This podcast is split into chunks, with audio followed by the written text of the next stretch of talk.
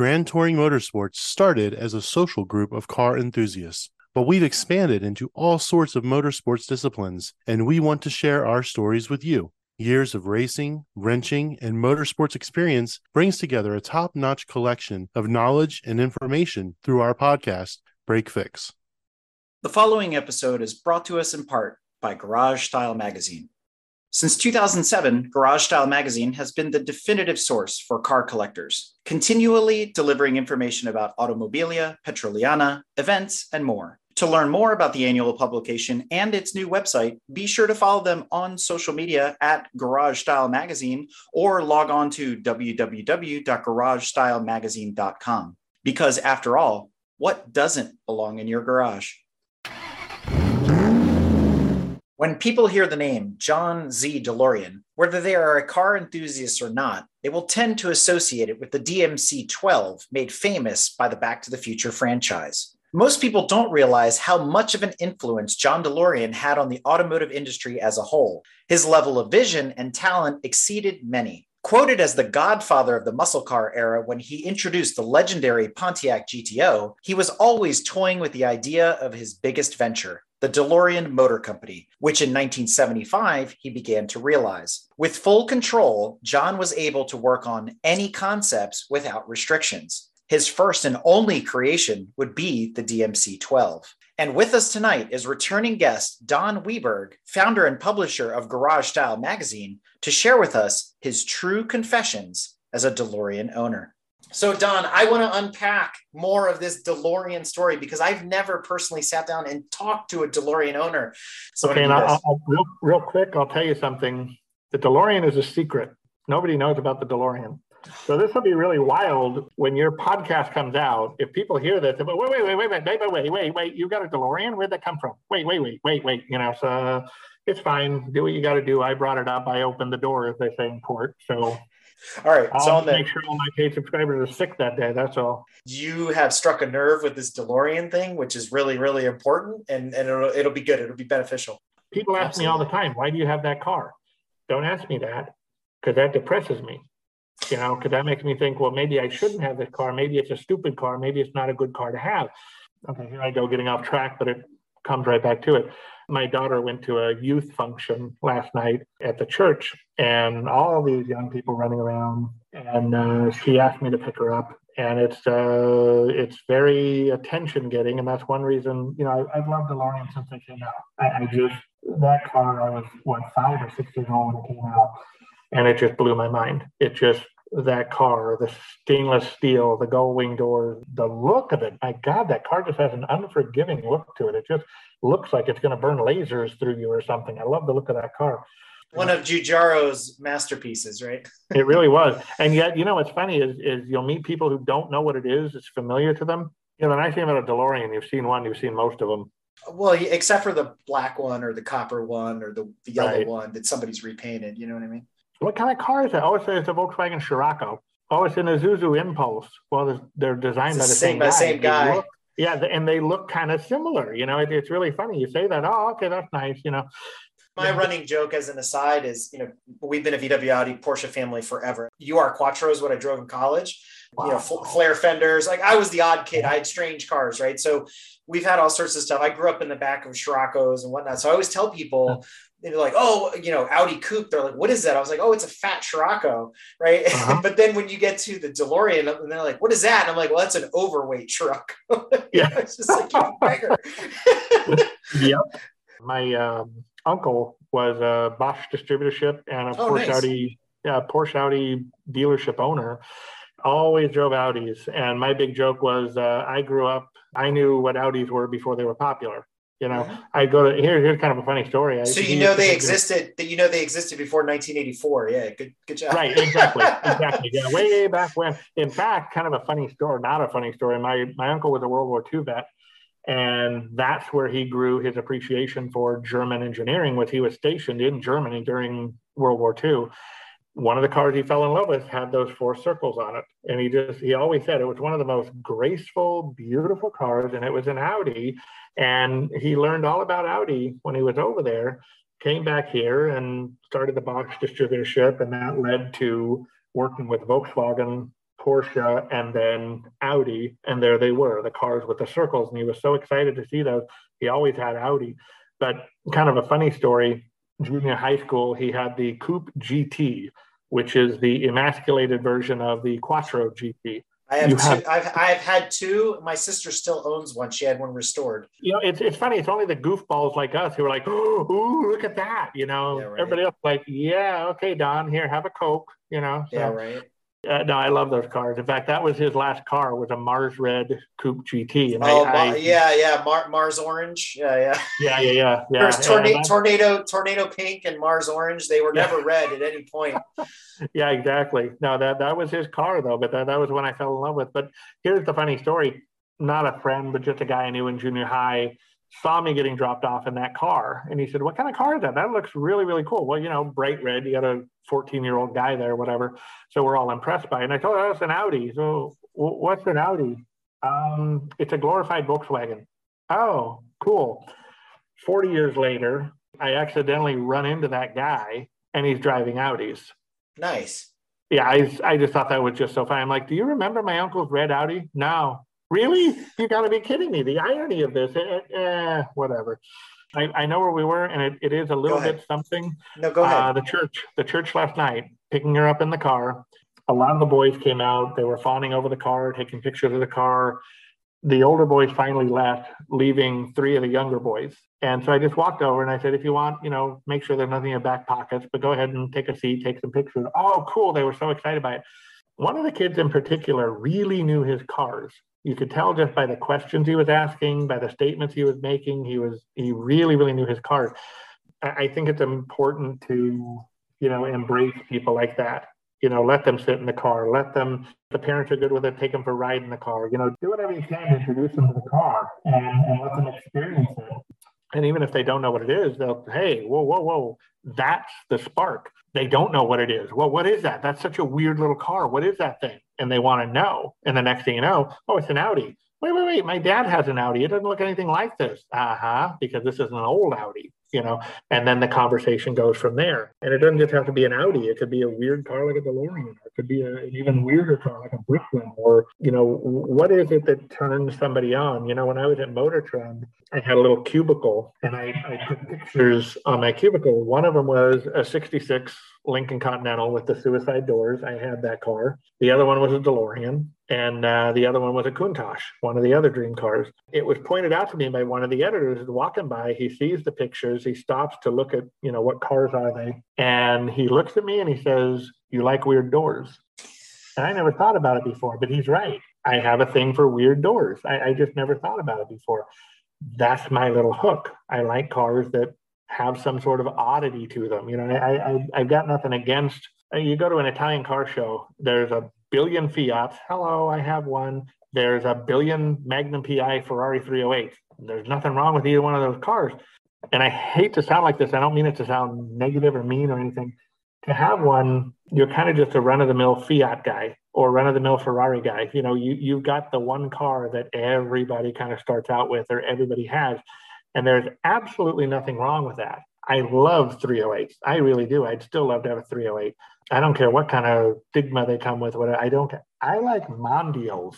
Okay. Does that tell you how psychotically stupid I you, am when it comes? You are Ferrari? the only person I've ever met that says yeah. that. yeah. Yeah. I like Mondial. You know, back in the day when I was growing up, when they were new, I thought they were ugly. I really thought that cab forward that I just thought they were hideous. But one day I was at Concorso Italiano years ago, and we're walking through, and I got to tell you, this one it hit me like a brick. It was a coupe, not a convertible, and it was sort of a medium metallic silvery gray. It had lightly tinted windows. The wheels were not chrome, but they were just polished enough to have a little bit of a glint to the. Oh my God, that was the car that turned me that was the car that made me realize the Mondial can be a really, really nice car. You just got to know how to dress her up. That's the thing.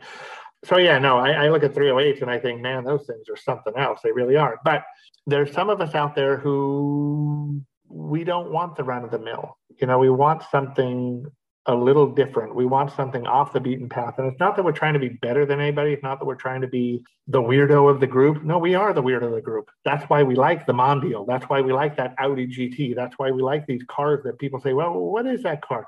And I think a lot of younger people, I'm, I'm, I'm listening to a lot of them, a lot of them like those cars too. I know one guy who will admit to wanting a pacer, and he's just a little older than I am but he really wants a pacer. Okay, fine. That's your hangup. That's your hangup. I don't know anybody else in this age bracket who wants a pacer, not voluntarily. But I've met several younger guys.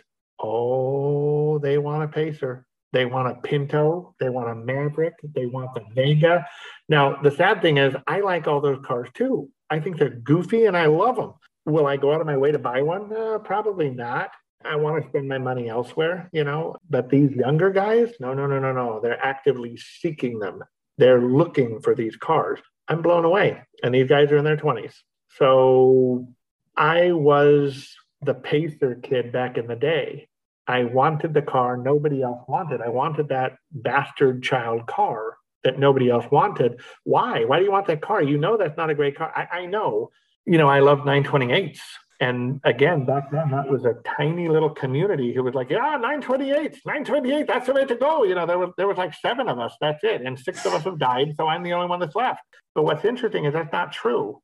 What's interesting is what I'm seeing, the guys that are my age, your age, they love 928. We're the kids who grew up looking at those cars on the street saying, wow, what a knockout kind of car. Look at the headlights, the way they pop up. Look at that rear end. That thing, uh oh, did you also notice the 928 looks a lot like a pacer? Okay, I don't want to go there, but there is a similarity there. There is a familiar look. Okay.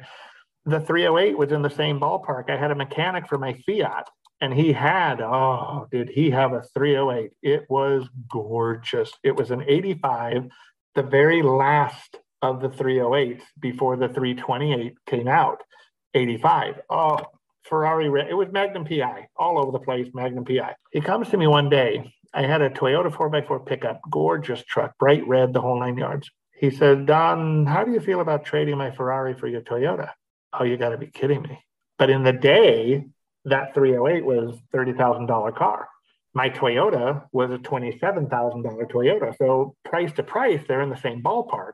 I really wanted to do it, but the Toyota was my daily driver it was the one that graduated the Fiat into becoming the fun car. You know, so I really, if I got the Ferrari, I'd be back in the Fiat for the daily driver. And that kind of ruined my goal.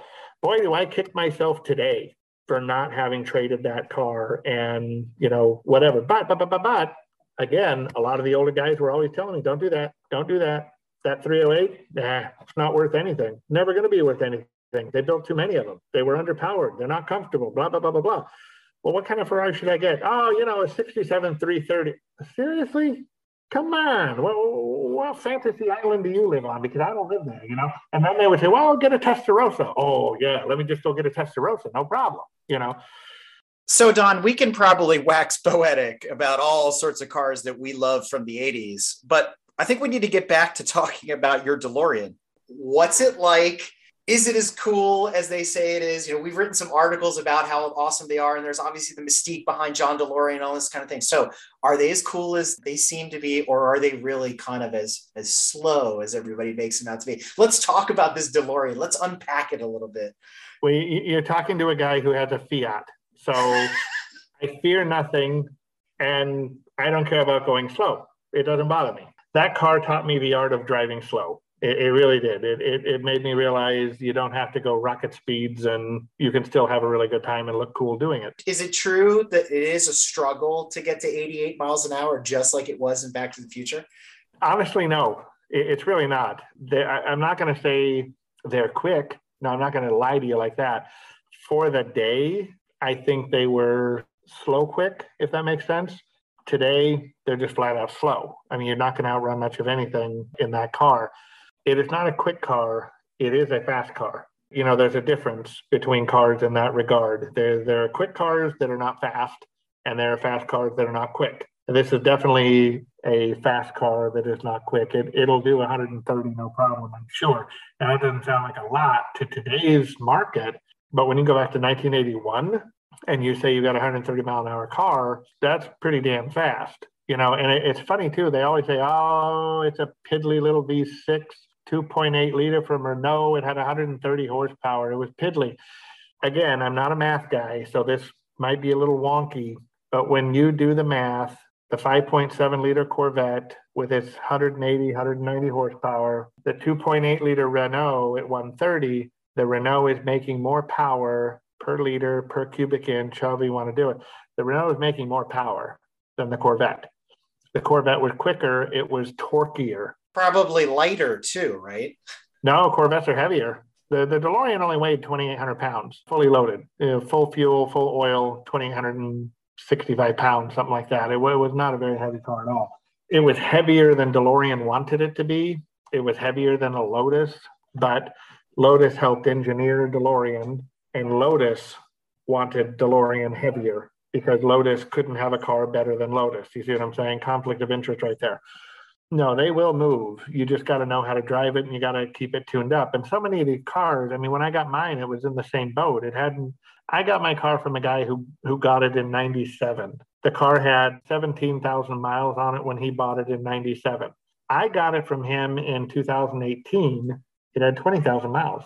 So from 97 to 2018, 3,000 miles, that's all the car rolled. So it was riddled with uh, deferred maintenance. It was riddled with rubber that just wanted to break. So we've gone through, we've dumped a lot of money into it. We've dumped a lot of time into fixing those little things that broke because they were never used. And I got to tell you, the last thing was just fixed actually this past week. I had a bad exhaust leak. Yeah, this car was the textbook of it struggled to move. Once it got going, you were fine like getting off the line, whew, good luck. It, it just didn't want to go. Fortunately, I fell back on my Fiat upbringing and realized I don't need to go quick. I just need to go. And that's what kind of got me through it.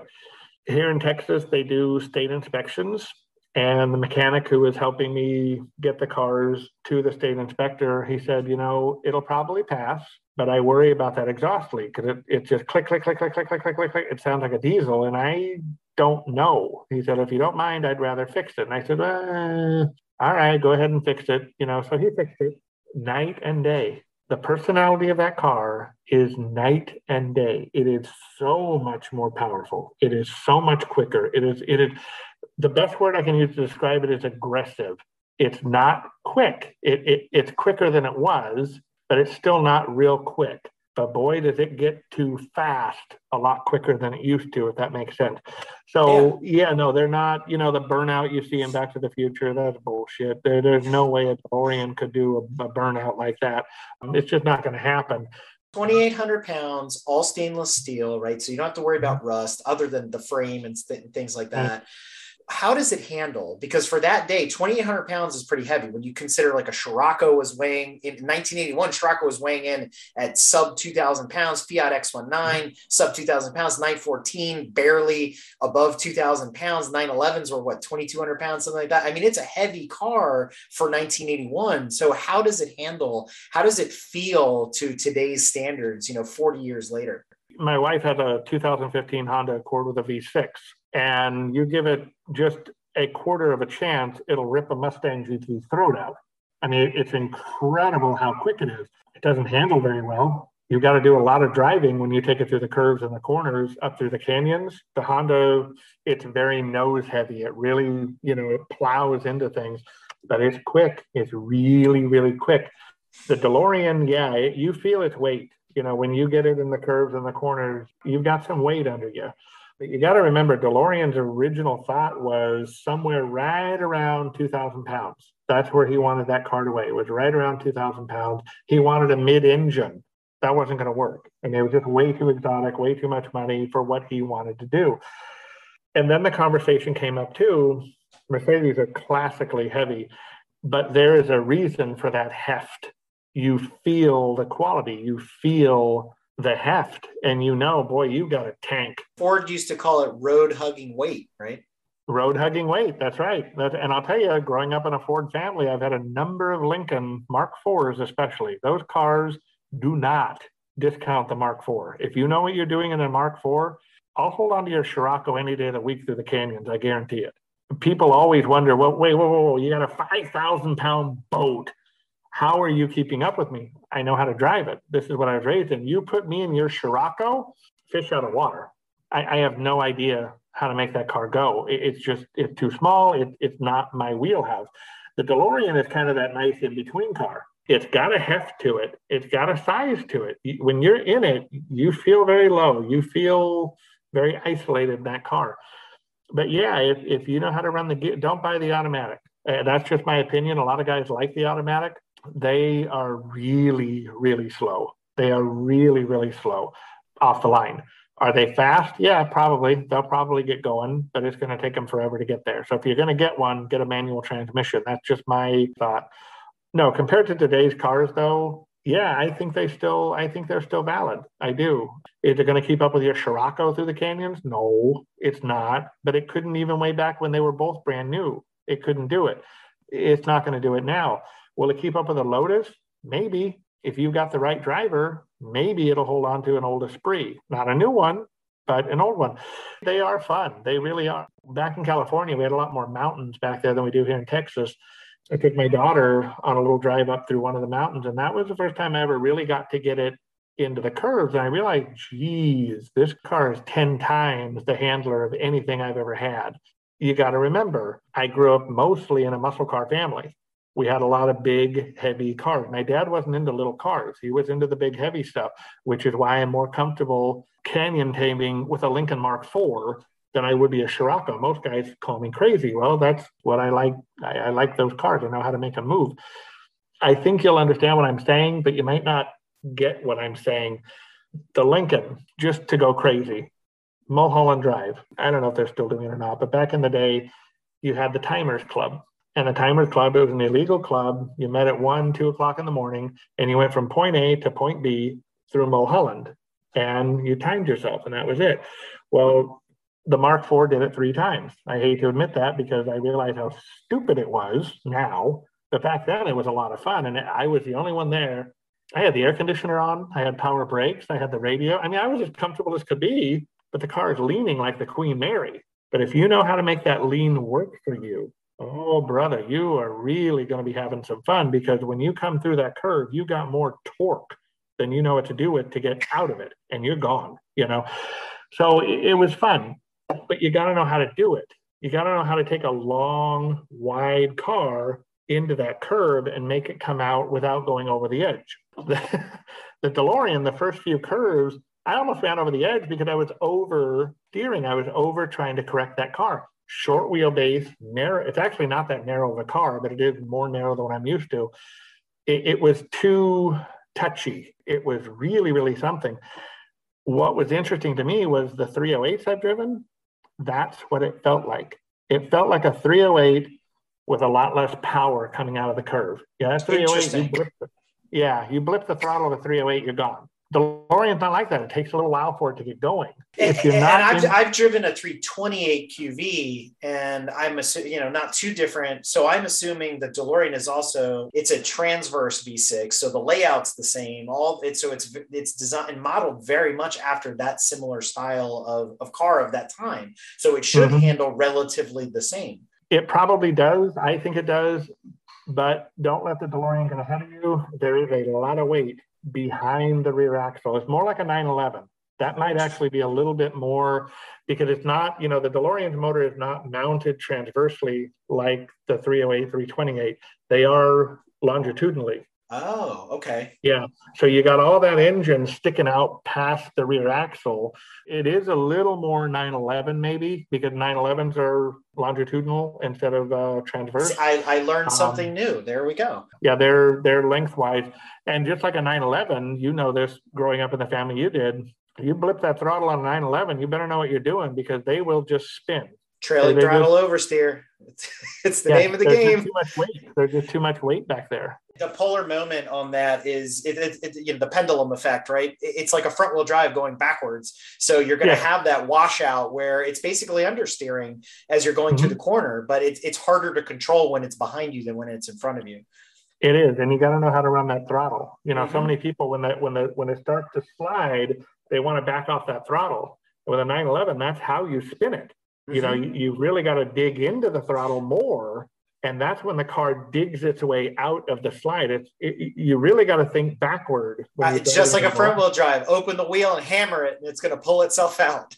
exactly. It's going to go wherever you point it. Exactly. Now the DeLorean, fortunately, it doesn't really have enough power to to get. get out of its own way. Yeah. Yeah. So when you come around a curve, you're already going fast into the curve if you start to slide. You- You're not going to power slide into Yeah. it. You, you're going to. You're already going too fast. The gravity, the inertia is going to start pulling that rear end out, and then you've got to know how to correct it because again, you don't have the power of the Porsche. You're not going to be able to nail that thing, and it's just going to dig its way out. A DeLorean probably won't do it. I mean, it just won't. It's funny. You get one of these cars, and yeah, they look like they'll go a million miles an hour, and they don't. But you start to realize, you know, if you're going a million miles an hour, nobody can see the car. Nobody can appreciate it. Nobody, you know. Well, like I said, I had it to the church for my daughter last night. When she was in the church doing her youth thing, that car was out of gas. So I ran it over to get gas and wash the windows and do all that stuff. Right there at the gas station, there, there's one guy who said, "Do you mind if I take pictures now? Go ahead, take pictures. You know, knock- yourself out." And then there must have been, it, you know, it's eight o'clock at night in the middle of nowhere, Texas. I'm filling this thing up. There must have been seven or eight people who only one talked to me, but no, no, two, two talked to me. But they drove by and we saw the window go down and the camera clicked, and then they drove off. You know, so they're taking pictures of the car. A buddy of mine who also has a DeLorean, he says, I, I, I rate my car by by smiles per mile. And I say, well, what do you mean by that? He goes, you know, I'll drive down the middle of the freeway because I want everybody to be able to circle that car and take a look and take pictures and smile and give me thumbs up and all that. He loves that, you know, and the people love that, you know, and and yeah, there's a lot of negativity around DeLorean. Oh, they're not fast. Okay, well, yeah, they're not fast, but you know, to today's standard, a Ferrari 308 is not very quick either. My, my 944, 928. I mean, you could list off 100 cars that aren't that fast by today's standards. Right. And yet the 944S, oh, you talk about a brilliant, underrated machine. Bring up 944 in a Porsche circle, you're going to be ostracized. You're out, you're done. They don't want to hear anything about you. But they're a brilliant car. I love 928 to the end of the earth, but they're heavy. They're really heavy. So you've got to know what you're doing with that car. 944 is a brilliant machine. It's the same layout, front engine, rear trans, but that four cylinder is tucked back. Oh, the balance is wonderful. The balance is wonderful on those cars. All the things of slowness aside, there's obviously something that attracted you to the car, and it probably wasn't Hollywood or whatever. Why No. buy a DeLorean? okay, you ready for another Don story? You, you poor bastard. You keep opening the door for these things, you know? 1981, my dad is getting a Buick Regal company car. Car family, we all go to the dealership to get the car. We don't care that it's a cheap little Regal. We're gonna go, you know. I'm little, you know. I'm I'm five, six years old, something like that. I don't know. I must have been being rambunctious because my mom took me for a walk on the lot. So we're walking the lot. We're we're walking every row of every car. In retrospect, I think she must have been trying to wear me out, you know, just kind of burn off some of that little boy energy, you know. And I'll never forget, we're we're walking along. There's a row of cars on our right, row of cars on our left, but there's a row of cars on, on the right, and there's a gap between the parked cars. And I figure, oh, that, that must be where dad's car was. That, that must be the parking space where they pulled his car out from. Well, as we get closer, no, there was a DeLorean in the space. It was so far forward, the long Buicks just buried it. You didn't see it from until you were right on top of it. And the Buicks were so tall, the DeLorean's only 44 inches tall. A six year old boy sees a gleaming steel car. The car of And the it's so- future, right? It looks like nothing Yeah. else at that time. Yeah. And it's so short, I can look right in the side glass. I don't have to go on my tippy toes to look in, you know, the Buicks, I've got to be up here, you know, looking for the for the glass. The DeLorean was right here, it was eye level with me. And then my mom opens the door and it goes up. Oh my God. Hugely impressionable age. Five years old, hugely impressionable. But that car stuck with me for the rest of my life. That was the car. That was the one to get. I think that same year, Cannonball Run came out. And I went to see that film with my family. And the beginning of the film, what the heck is that thing? What is making that glorious noise running across the middle of the desert, going so fast? Oh, it's a Lamborghini Countach. And look at those doors, Don. They open this way. Again, same year, 1981, the little boy. And what are my two top dream cars? DeLorean and Countach. Let you into my white trash side. I really want Trans Ams. I love Trans Ams. I just love them. Start, you know, with where you can. So I started with the DeLorean. We've only had it for a few years. We have been broke since we started the magazine. This car kind of fell into our lap, and it was a friend of a friend who owned it. We had a good deal on it. It was 20,000 mile car.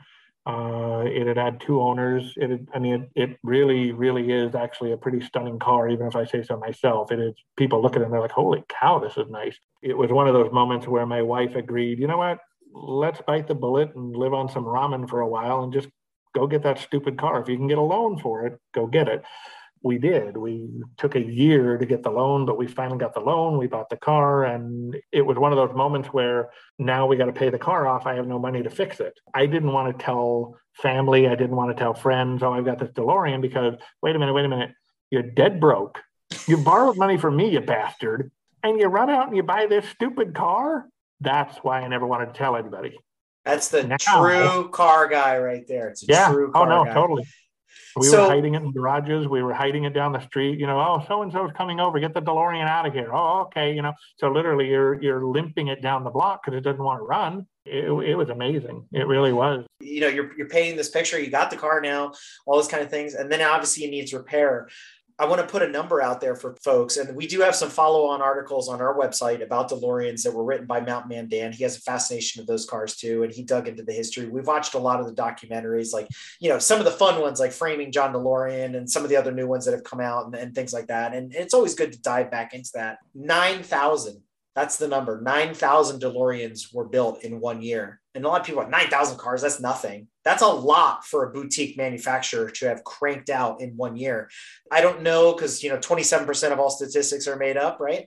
That's how many are still on the road. I don't have those facts and figures, but I hear that the DeLorean community is very strong and so I'm wondering, does that help keep these cars alive, help keep the parts out available out there? How difficult is it to, let's say, keep a DeLorean on the road if that's your dream car as well? And you're listening to goes, man, I want to be like Don, I want to own a DeLorean. So what's it like being a DeLorean owner on a day-to-day basis? It's a lot of noise. You know, it's funny being a publisher, being a writer, most of us are attention whores. We just want the attention. We need the attention. I'm not that guy. I'm really, really not that guy. I don't need the attention. I don't want the attention. I I love flying under the radar. That's why, believe it or not, I keep mentioning it. My wife's Honda, the Honda Accord. That car is probably my favorite car in the driveway right now because you hop in it, you are totally anonymous. Nobody knows who you are. Nobody paid attention to you. You blasted through that red light. Nobody saw you. Nobody saw you. You get in the DeLorean, everybody in Alaska sees you driving it here in Texas. You know, they, they you just you get seen everywhere. It, it, it is a different experience. If you don't mind the attention, you know, you're okay with it. You're going to be fine with it.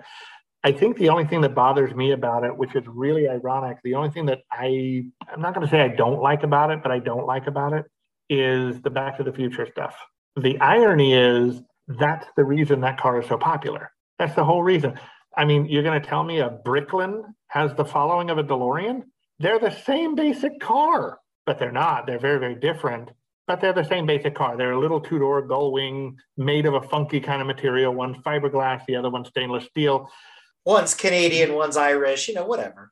Yeah, potato, potato, potato. You know, yeah, they're, they're, yeah, exactly. But nobody even knows what a Bricklin is. There are so many people out there. I know you do, yeah, but there are so many people out there who don't you know, they have no idea. They don't. They never even heard of a Bricklin. I would love to have a Bricklin. I think they look horrible. I really do. I, there's something. It's like a C3 Corvette and a DeLorean had a, a, baby. That's what the Bricklin is, you know. yeah, yeah, but there's something wrong with that baby. I mean, there's just, you know, there's just something wrong with that baby. But you know, I would, I would love to have a Bricklin. I really would. Yeah. What is it like to own one? You get a lot of attention Uh, you really do. Some of it's good, some of it's not so good, depending on your opinion. You know, I, I hate pulling into a gas station and the first thing out of the mouth is, uh, hey, where's the flux capacitor? You know, are you using a plutonium or a 91 octane? You know, what are you using? Ah, okay, yeah, whatever. But again, that's one of those things you just have to grin and bear it. I mean, how many Ferrari guys do you know with a red 308? Hey, there's Magnum. I mean, how many Trans Am guys do you know that are saying, oh, there's the Bandit or there's Knight Rider? It's one or the other. You know, you're going to get that. So you've got to be okay, you know, taking that with it. You really, really do. The DeLorean community is hugely strong and they're very supportive. They're very opinionated. If you're okay with that, you'll be fine. You know, for me, I learned to bite my tongue because there's a lot of misinformation out there, and I'm not saying I know everything. You know, 85, 83 was always the number for production, 85, 83. That's what you might call the John DeLoreans. My understanding, the 85, 83, that was when the company shut down because DeLorean was arrested, receivership took possession, blah, blah, blah.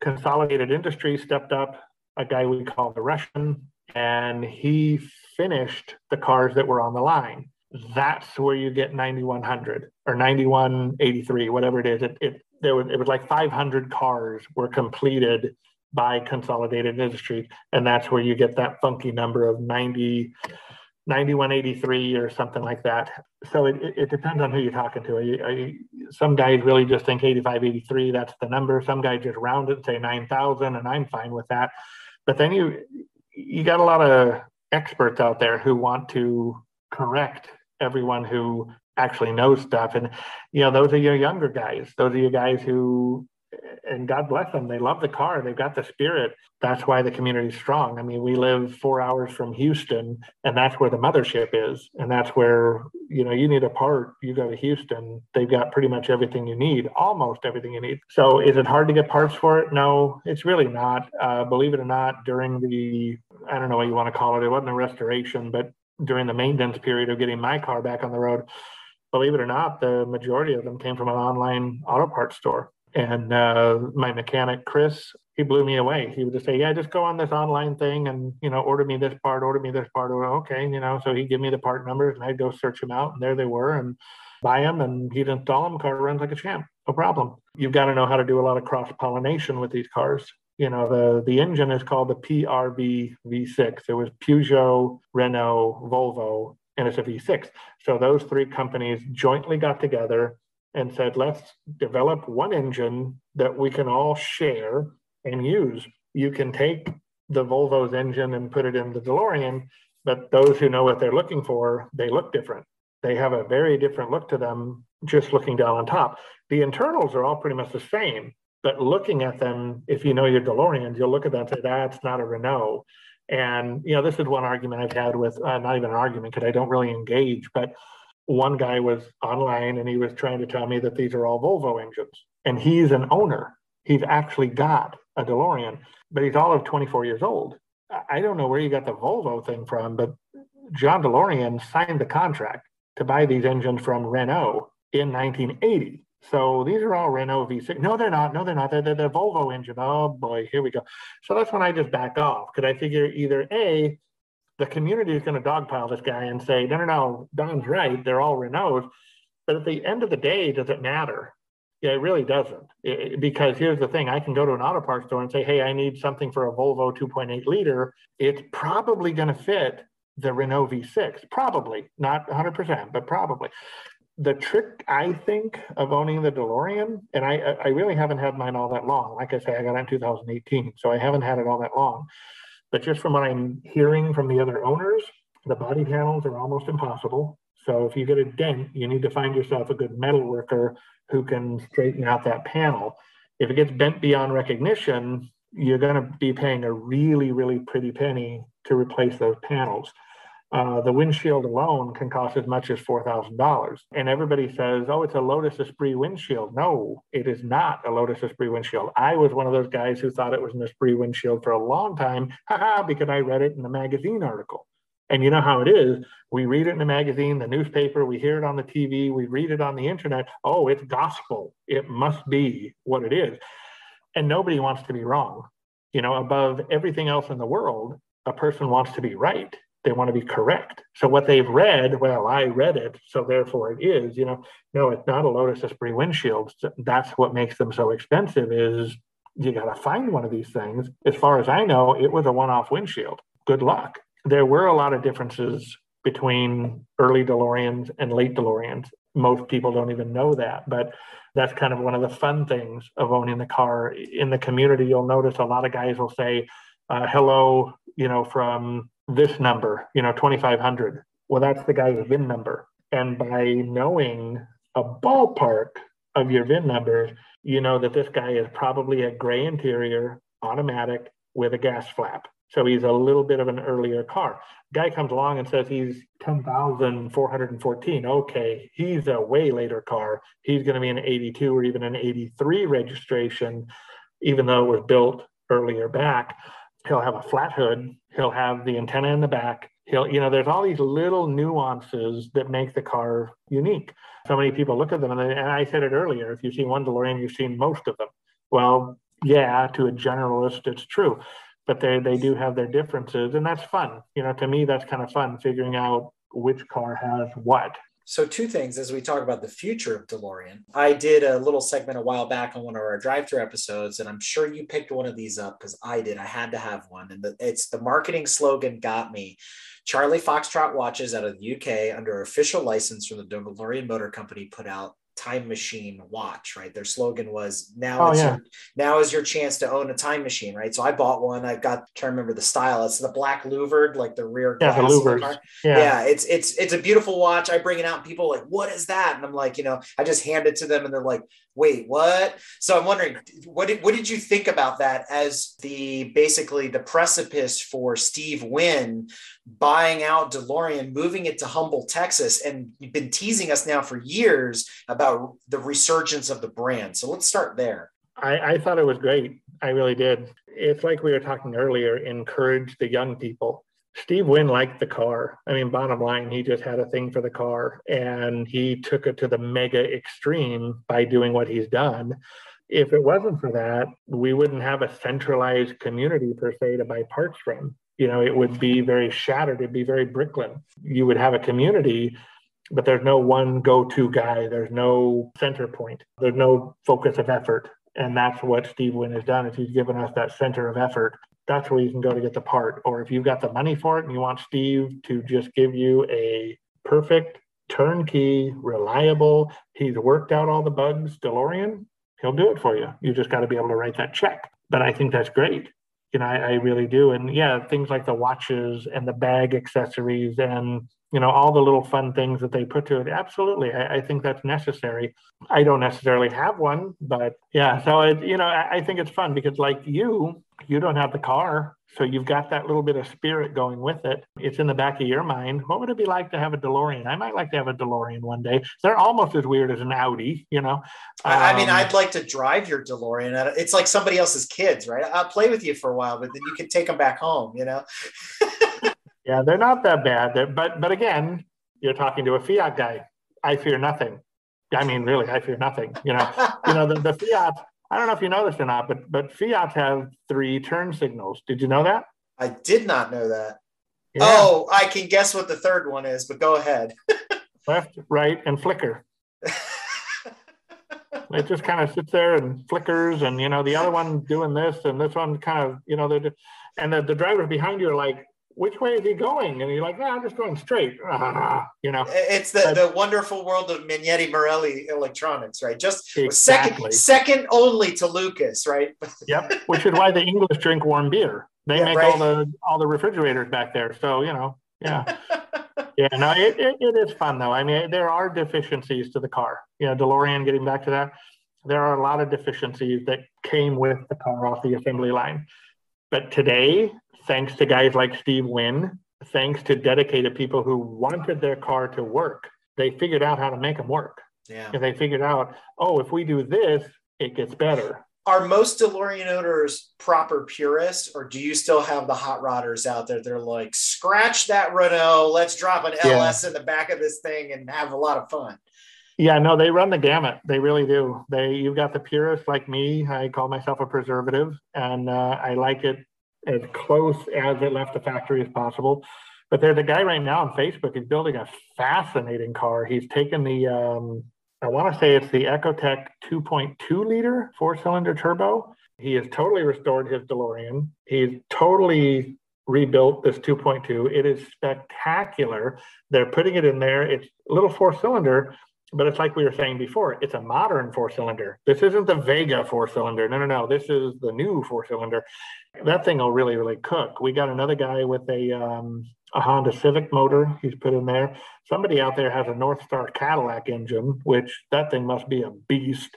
And the same with your LS swaps. There's a lot of guys who are doing these LS swaps now.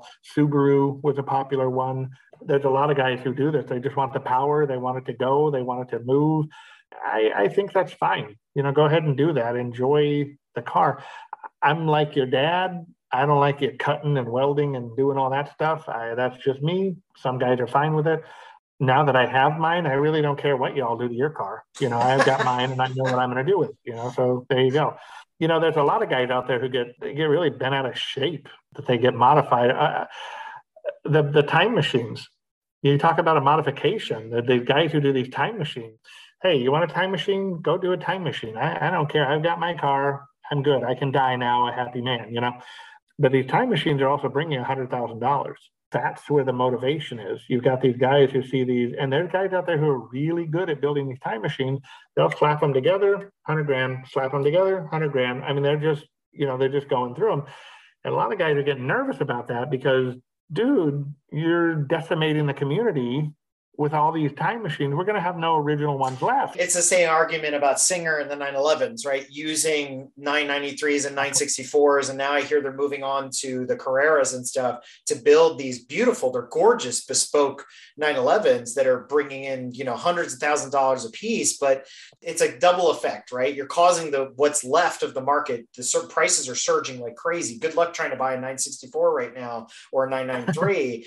they're harvesting eh, rather than building their own chassis like Ruf did and a lot of the other manufacturers in the Porsche world. It's like, I, I agree. I see it from both sides. I mean, granted, I would love to drive your DeLorean. I would also love to drive an LS swap DeLorean. You know what I mean? It's like it goes right. it goes both ways. Uh, do right. I want to own one? I don't know. I got to thin the herd a little bit first, right? Talking about owning a DeLorean, I have said it more than once on this show. I am waiting for DeLorean to put out an EV. Uh, and I said it's the most appropriate just combination of the two worlds give me an ev delorean. And you know they teased it more often than not. And i think now it's starting to become a reality. And there's some more recent spy photos showing what's coming out of texas and what mm-hmm. they're planning. And it looks really cool. I mean, we're talking mm-hmm. throwback of all throwbacks. I mean, the Challengers are retro, the Minis are retro, but this is a true throwback as an EV my only concern is what's it going to cost to get this new DeLorean, yeah. right? yeah. Yeah, it's going to cost a few bucks. I mean, you got to think the original DeLorean, they stickered for over $26,000. And when you do that inflation calculator, $26,000 in 1981 feels like $75,000 today. They were right there with the Porsches, really. And he didn't want to be there. If you remember, he wanted to be pricier than a Corvette but less than a 911. There was a nice little sweet spot in the market that nobody was serving. And that was where the DMC 12, the name supposedly came from that 12, $12,000. That's what he wanted it to cost. It didn't work out that way. You know, it, and even at $12,000, that was going to undercut the Corvette by that time. But you'll remember this all started in the 70s. $12,000 was more money than a Corvette. But as time went on and the company was struggling to get going, the Corvette suddenly surpassed $12,000. So now the name didn't make sense. So we all knew the car was going to be more 16, 17,000, maybe it would kiss $20,000. When it hit 26, it really wasn't DeLorean's fault. It was the economy. The economy, the trade debt, everything went crazy. And all of a sudden, all of his parts, all of his labor, everything was more money. So that car shot through the roof. So too did Corvette. So too did 911. They all became more expensive, but especially painful for the DeLorean because it was just getting started. It needed to have, you know, a lower price point, but everybody wanted it. You, you got to think 1981. I mean, isn't that kind of the, the peak of the malaise era? There was nothing great coming out of anywhere except for the UR Quattro, and it sold for $35,000 because it was the only production all wheel drive car available at the time. So that was the hotness. You know, It was. it was also slow as dirt. It made 165 horsepower. I mean, come on, it was it was Yeah, pathetic. 165 horsepower, and you got to drive all four wheels. I Yeah, it was it was yeah, it was a dog. I mean, I'll be honest, I owned one. I, I know all about the 10 valve turbo, but it's got that mystique because it's a rally Mhm. car. And what people didn't realize was the homologation rules were garbage, and the street car that we got was nothing like the race car that was out on on the rally circuits. But that's that's a story for another day. But still, at that time, you're right. It was the probably second or third most expensive sports car available that wasn't super boutique like Ferrari or whatever. Yeah, there wasn't a whole heck of a lot else going on in in the 80s. No. You still had the 308. That was the only Ferrari available. Porsche had the 911 and the 924. You're like, okay, you know. Right. and the 928, and the 928. you know. Yeah, yeah, yeah. you know, it- it's funny because I, I get into a lot of trouble with this conversation, but I really think looking at that era, 1981 specifically, I think the most exciting car out there was the 280Z Turbo. Oh, I thought you were going to say the Chevette. No, Which is just a- We're talking sports cars here. that, uh, which, which is an Opel Kadett, most people don't realize, Yes. but that's a whole nother thing, right? Yeah. So uh, the The 280, 280Z Turbo. but it was so bloated compared to a let's I call it a proper Z. The ZX cars were just oh, they were so heavy and bland. They and were, marsh, marshmallowy. they were, but look what they did for the brand. You know, again, just like Mustang, sales were slipping, sales were stagnant Yeah. for Z. So Datsun thought, let's make it a GT car. Let's make it more on par with Corvette. Let's make it more on par with Porsche, but let's make it affordable and reliable and inexpensive to operate. Unbelievable sales shot through the roof. It was what people wanted. I, I think it's funny you bring that up, and not to diverge too far, but you're right. I think that 80 to 83 was this weird period of in car history where it was like the gray zone or the dead zone because there really wasn't a lot to write home about. It was maintain the status quo, whatever you got is whatever you got. And then in Mhm. 84, when the C4 Corvette came out and you had the new Carreras coming out, all the new cars seemed to come out in 85 and actually coincides with another theory we have is that the music world influenced the car world and music had a drastic change in 1985 as well. And so the cars changed along with them. And so Chrysler was under the gun, you know, Iacocca at the helm for the first time in the early 80s. There was a lot of duress at that period economically, but also in the automotive world. So DeLorean, I think, you know, with my crystal ball, if he had waited a couple of years, Yeah. maybe stockpiled some money instead of embezzling it or whatever he was doing, you know, if he had waited till 84, 85 to introduce the DeLorean, it would have been a hit without the movie. It would have come at the right time. Because if you look at that car, to your point, what we've kind of been skirting around here, pun intended, is that it was ahead of its time. It was. It really was.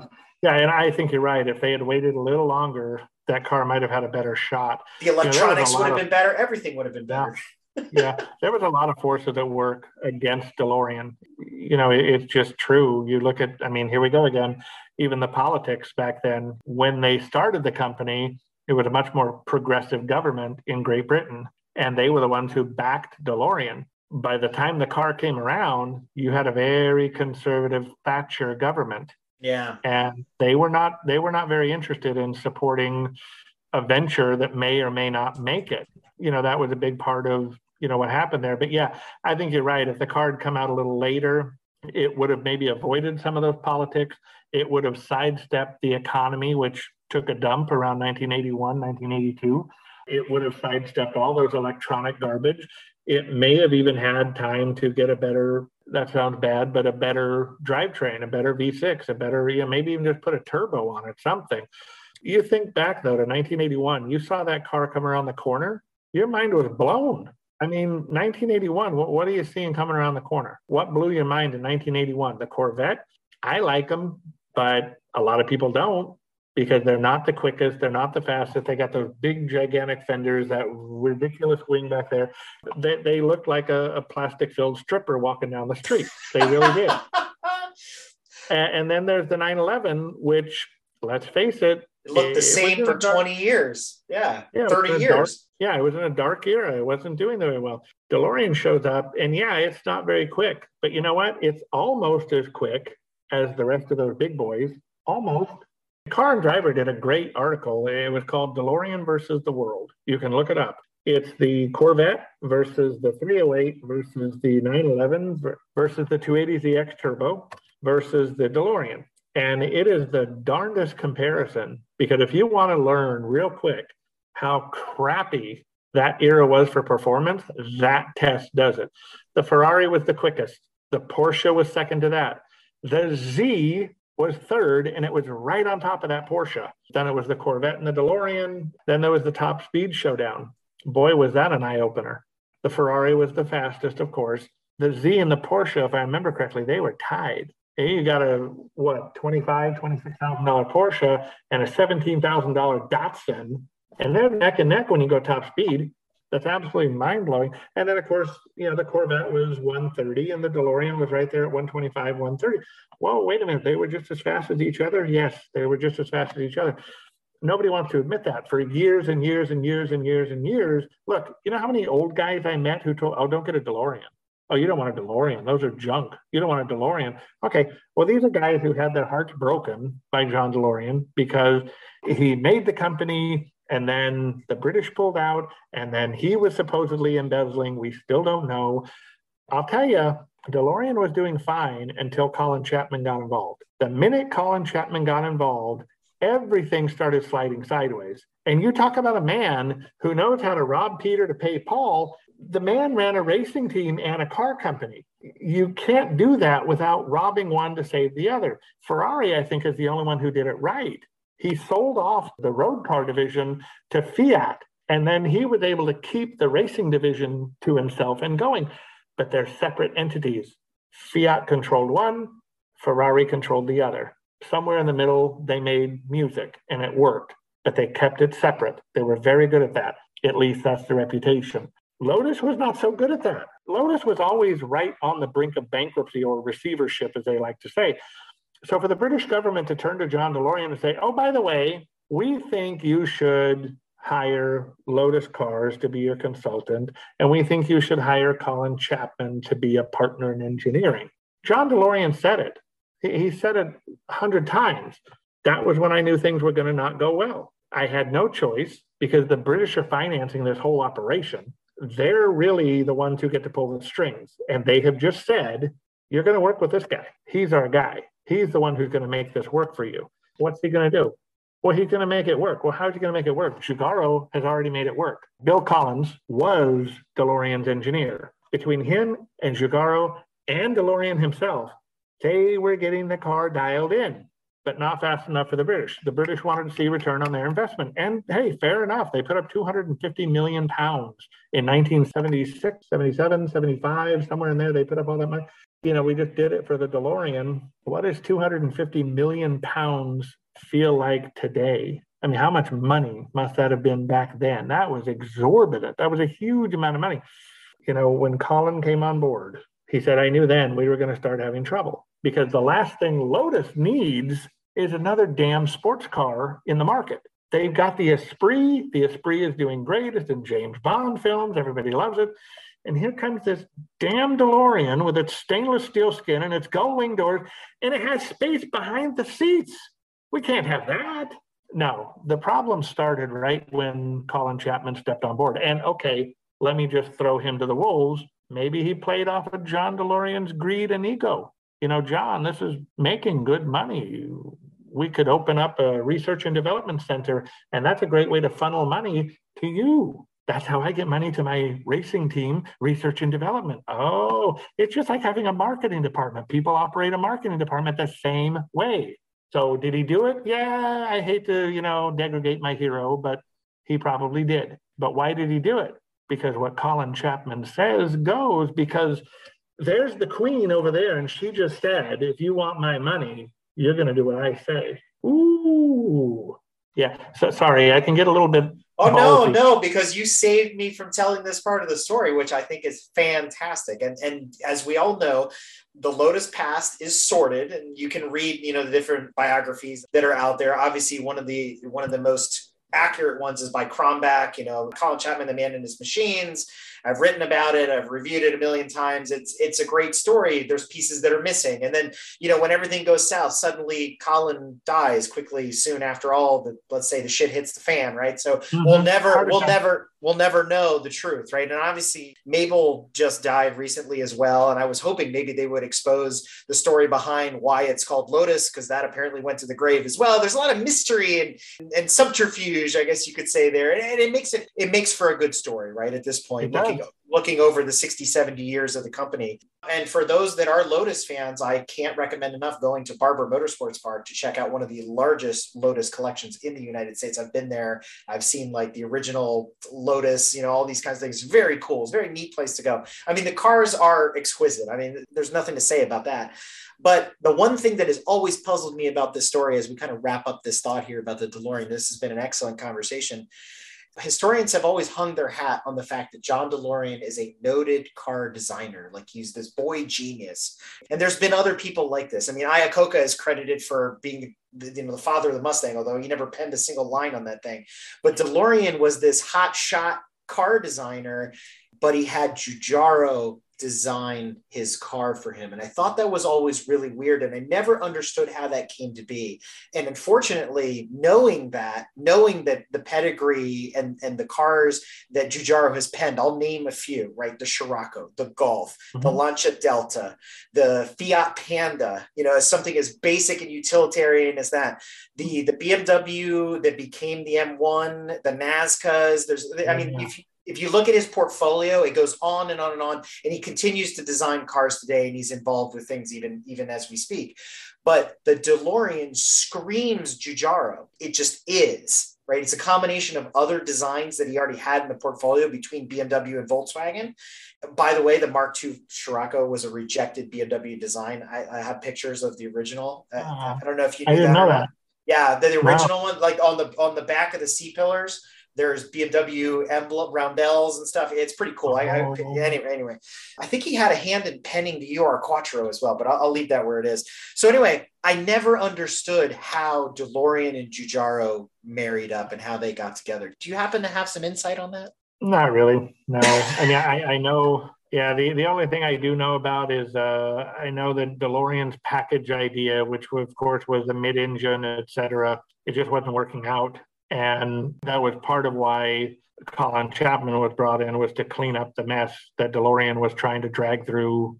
DeLorean constantly wanted more time, more time, more time to develop the best car he could. Perfect car, yeah. And, yeah, and the British were just thinking, you know, how much more can we finance here? We've already given you all this money and all these packages. We need to get a car on the road. We need to start recouping money and that was where the research and development came from. You know let's just put a car out there real quick. Let's just get it done. So we start making money back. We'll open a research and development and you know we can start making a better car. That was that was the theory as it was told to me. The Giugiaro connection i can only imagine had something to do with wrap this up make a car that we can put together. We can get on a container ship. And you know, think about shipping people don't think about this. Cars have to be a certain length and a certain width to be on the truck, to be on the ship, etc. You know, you're going to get more DeLoreans on a ship than you are Lincolns because the Lincolns are longer. You're only going to get six or seven Lincolns. You can probably get nine or 10 DeLoreans because they're shorter, they're smaller cars. That was a big part of it too. How do we package this car so that it, and I'm sure Giugiaro had something to do with that. You know, going back to the garage style conversation, you asked me the most amazing garage I saw, and I told you it was a building above a lot. He was a designer. I told you that. He got a call around 1979 from John DeLorean, 1980, saying uh, Giugiaro is penning his car and he doesn't like any of the wheels that the Italians are coming up with. Would you mind designing some wheel concepts for me? He said, No, no problem. So he designed all these different concepts, sent them to DeLorean. DeLorean sent them to Giugiaro. DeLorean said, I like this one, the turbine style that the car actually wears. And so that was, uh, that's where that came from, was that man who has that garage that I'm in love with back in California. The thing I'm really, really hoping to get my hands on, he still has the original sketches. Ooh, that's I'm really, cool. really hoping, you know, to get a hold of those. I don't care if I have to pay for them or if I have to kill him, whatever. You know, I just really want to get a hold of those sketches. That just blows my mind. Anything DeLorean, I try to buy it, you know. But yeah, how Giugiaro really got involved, I, I don't know. I, I, could only imagine it had something to do with the packaging. Or that uh, he was super popular at the time, right? He was an up and comer. He had designed yeah. a ton of cars that were, were yeah. winners, maybe, you know? Yeah, and it, and it did give him cachet. You know, it did give that car cachet. You know, the Bricklin was designed by somebody in Canada, I guess. I don't know. It was built in Canada knows. too. Yeah. Yeah. Nobody cares. You bring up DeLorean, if people know that, oh, that's a Giugiaro design you know, and then like you and I were joking, it looks like a Scirocco, it looks like an Impulse. There's your packaging. Giugiaro already had an idea of how we can put this car together. The two things John was adamant about were the gullwing doors and the stainless steel. As far as I know, pretty much everything else he was negotiable on. He was willing to listen to why we should do something different. And when the British started squeezing him, saying, look, we got to get a car out and we, we got to do this. And isn't that ironic? Fast forward to now, Humble, Texas, they've been teasing us with a new car for how long? I mean, forever. It seems like they've been teasing us with a new car. That was kind of the road John DeLorean was heading down. Was he would just make it better, make it better, make it better. Well, John, we're not building a Mercedes here. We're not building a Rolls Royce. We're, we're building a little sports car so people can have fun. People can have something different. You know, we, we need to keep that in mind. At back of uh, DeLorean's mind was always quality, quality, quality, quality. Well, that all started sliding sideways. I love Lotus. I do. I'm an Esprit kid all the way. Everything started sliding sideways when Colin Chapman and Lotus Motors got involved. And so let me ask you this, and I've never asked this on a pit stop before, and this is my last question, I promise. Does the statement hold true for the DeLorean now that you're an owner? Never drive your heroes. I can understand it. I mean, I have a rule never meet your heroes you know, and I, I established that rule because I met some heroes from Hollywood. I met some heroes in the industry. I met some, you know, it left me cold, you know. So I decided, well, anybody I admire in one of those industries, I'll stay away from. No, I, I like driving the car. I do. I'm not going to say it's a fun car. It does have a little bit of a tankishness to it because you got those huge A pillars. You know, you got that real low roof line. And I'm I'm six two, so I sit up pretty hard in that car. But DeLorean was six four, and you know he fit in the car okay. It's psychological, but you've got that little mail slot window, that horizontal line right there for the window. When you see it peripherally, again, it ties in with those big A pillars, and it ties in with that. And you look in the rearview mirror, you don't see much. You know, there's not much. So you really do feel cocooned in there. I mean, I've said it a hundred times. I'll say it again. I enjoy driving my Fiat more than I enjoy driving the DeLorean. It's a much more fun car. It's nowhere near as quick. It doesn't handle as well. It, uh, but it rides nicer. It really does. The Fiat rides beautifully. It drives nicely. It's a humble car. People look at it, they smile, they give a thumbs up, they wonder what is that car. And that some people are even, you know, they, they look, oh, this is the new Fiat. What's this? Is a, this is a this is a 79. 79 Fiat's been around that long? Dude, Fiat came around in 1899. What? Yeah, they don't know. But here we are with a young person who's showing interest. So you don't want to insult them. You don't want to smack. You want to educate them. But, yeah. Right. So bring them around. You know, if they've got the fiat bug, you know, let them, let them, let them, uh, let them have it. So no, I, I think the DeLorean is fun, but it's its own brand of fun. Look, this will be loaded because it's an opinion. Is a 911 fun? Depends on who you ask. yeah, it depends on who you ask, you know. And I like 911s, I do, but the few that I've driven have just kind of okay honestly i just i i really don't understand it anymore. And uh, you know what? Maybe that's my bias because i had so many people back in the day lead me wrong and tell me don't buy that 77 you know? I, I, don't know. Maybe i've got something wrong with me up here but i think the delorean's a lot of fun. I think it gets a lot of bad rap and i think there's a lot of misunderstanding floating around out there again it boils down to it if you're interested in it go get one you know go go try one out go go get involved with the community. You know, I, have always been a car guy. It, it, doesn't matter what kind of car it is, I'm probably going to like it. So I'm a little bit biased that way when it comes to cars. My wife hates the cars. I mean, she does. She just, you know, get rid of all of them and let's just have the Honda. And I just, okay, in an alternate universe far, far away that's, you know, Rod Serling is president in, maybe it'll work. I don't know. That, that's the same as when somebody tells you to get rid of all the appliances in your kitchen and just have an air fryer. You're like, or an Right. Instant Pot. You're like, oh, yeah, I guess it can do everything. Sure, but it's not the same. it's not the same. Yeah, exactly. No, exactly. It, it's a very different. I, was worried about getting the car, like you say, I, I was because I thought, what if I hate it? You know, what if I hate it? Yeah, that was a thought that ran through my head. And then how do I tell my wife, oh, I hate it? You know, I, I'm kind of stuck with it because she backed it up. I don't hate it. I really don't, especially now that that exhaust leak is fixed. It really woke that car up. It's a lot quicker. It's a lot more aggressive. It's a lot more fun. The more reliable we make it, the more fun it becomes. You yes, know, I, exactly. I don't. That's true of any old car. Absolutely, Yeah. 100%. Yeah, and you've got to be able to. You know, you can't stub your toe. DeLorean, there's so much stuff swirling around about it, and a lot of it is wrong. A lot of it is correct. And I learned that from my car. I learned, holy cow, they, they weren't kidding about this. My car was literally all original when I got it, right down to the fuses. Everything was original in that car, and everybody was blown away. They thought, holy cow, this thing is original. Well, if I want a paperweight, that's great. But if I want to be able to drive it, well, we've got to upgrade the fuse box. We've got to upgrade the fuses. We've got to, and that's where my mechanic Chris came in and he started, and he knew my budget. He knew it was very sensitive, very shallow. So we had to go piece by piece by piece and just slowly correct this car. Yeah, when I first got it, I was terrified of. it. My God, is this thing going to leave me stranded somewhere? Is this thing, you know, what what am I getting myself into? Today, it's a different ballgame. I mean, you can hop in it and enjoy it and have fun. And that I think is what makes it fun. But people have to give it that chance. You can't get a DeLorean and it breaks down on you. You can't get any car and it breaks down on you. But, but DeLorean, especially because there is such misinformation about that car, about how piece of junk they are. You can't stub your toe on that first problem and think, oh my God, here it is. The DeLorean thundercloud is over me. No, it's not. It's just, you know, this is a deficiency that came with the car from the factory. You just have to correct it, you know, and there are a lot of deficiencies. There really are. My best advice for anybody who's even thinking about one buy the best you can. It's going to cost you money any way you look at it. You're either going to pay money to get the best one you can, or you're going to pay money piece by piece by piece to a mechanic, or if you can do it yourself, that's great, but you're still going to be buying those parts.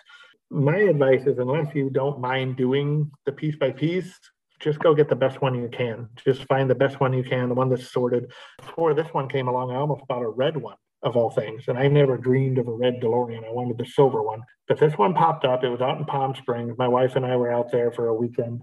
It was cheap.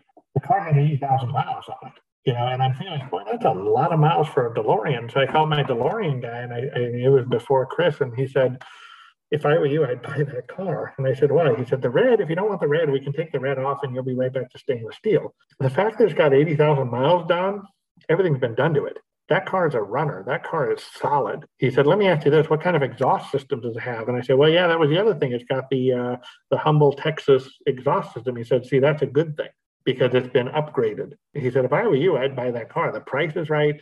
It's a runner. The only thing you've got to do is take the paint off it because you don't like the paint.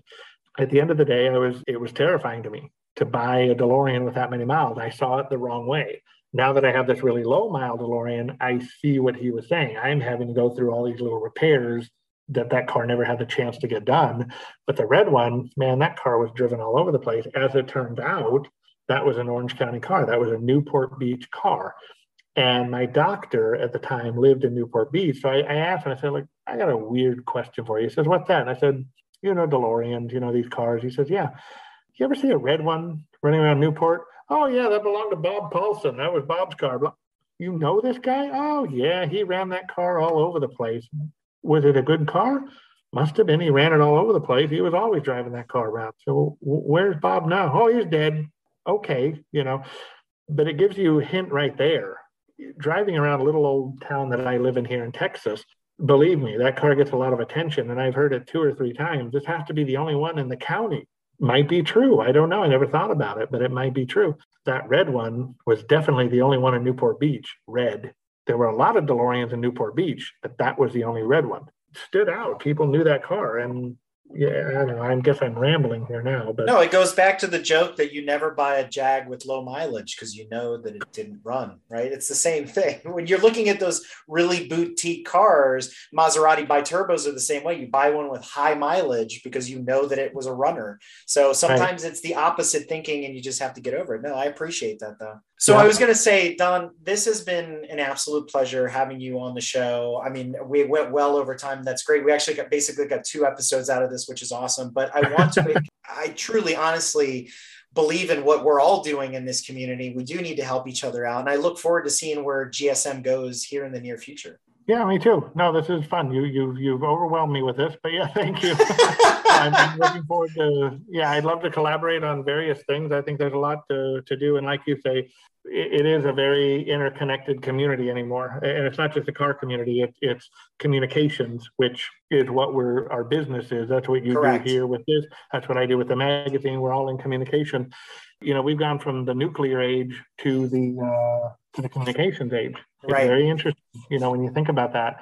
Since 2007, Garage Style Magazine has been the definitive source for car collectors, continually delivering information about automobilia, petroliana, events, and more. The quarterly publication is distributed through subscription, newsstand, and events, and is now moving to full digital. And you can learn more about the publication at www.garagestylemagazine.com or follow them on social at Garage Style Magazine.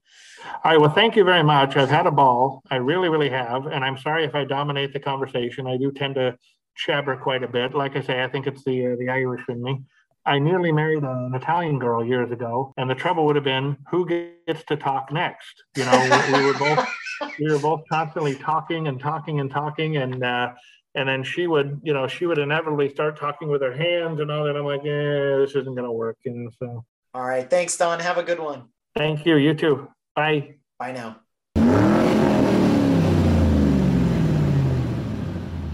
The following episode is brought to us in part by Garage Style Magazine. Since 2007, Garage Style Magazine has been the definitive source for car collectors, continually delivering information about automobilia, petroliana, events, and more. To learn more about the annual publication and its new website, be sure to follow them on social media at Garage Style Magazine or log on to www.garagestylemagazine.com. Because after all, what doesn't belong in your garage? If you like what you've heard and want to learn more about GTM, be sure to check us out on www.gtmotorsports.org. You can also find us on Instagram at Grand Touring Motorsports. Also, if you want to get involved or have suggestions for future shows, you can call or text us at 202 630 1770 or send us an email at crewchief at gtmotorsports.org. We'd love to hear from you. Hey, everybody, Crew Chief Eric here. We really hope you enjoyed this episode of Break Fix, and we wanted to remind you that GTM remains a no annual fees organization. And our goal is to continue to bring you quality episodes like this one at no charge. As a loyal listener, please consider subscribing to our Patreon for bonus and behind the scenes content, extra goodies, and GTM swag. For as little as $2.50 a month, you can keep our developers, writers, editors, casters, and other volunteers fed on their strict diet of Fig Newtons, gummy bears, and Monster. Consider signing up for Patreon today at www.patreon.com forward slash GT Motorsports. And remember, without fans, supporters, and members like you, none of this would be possible.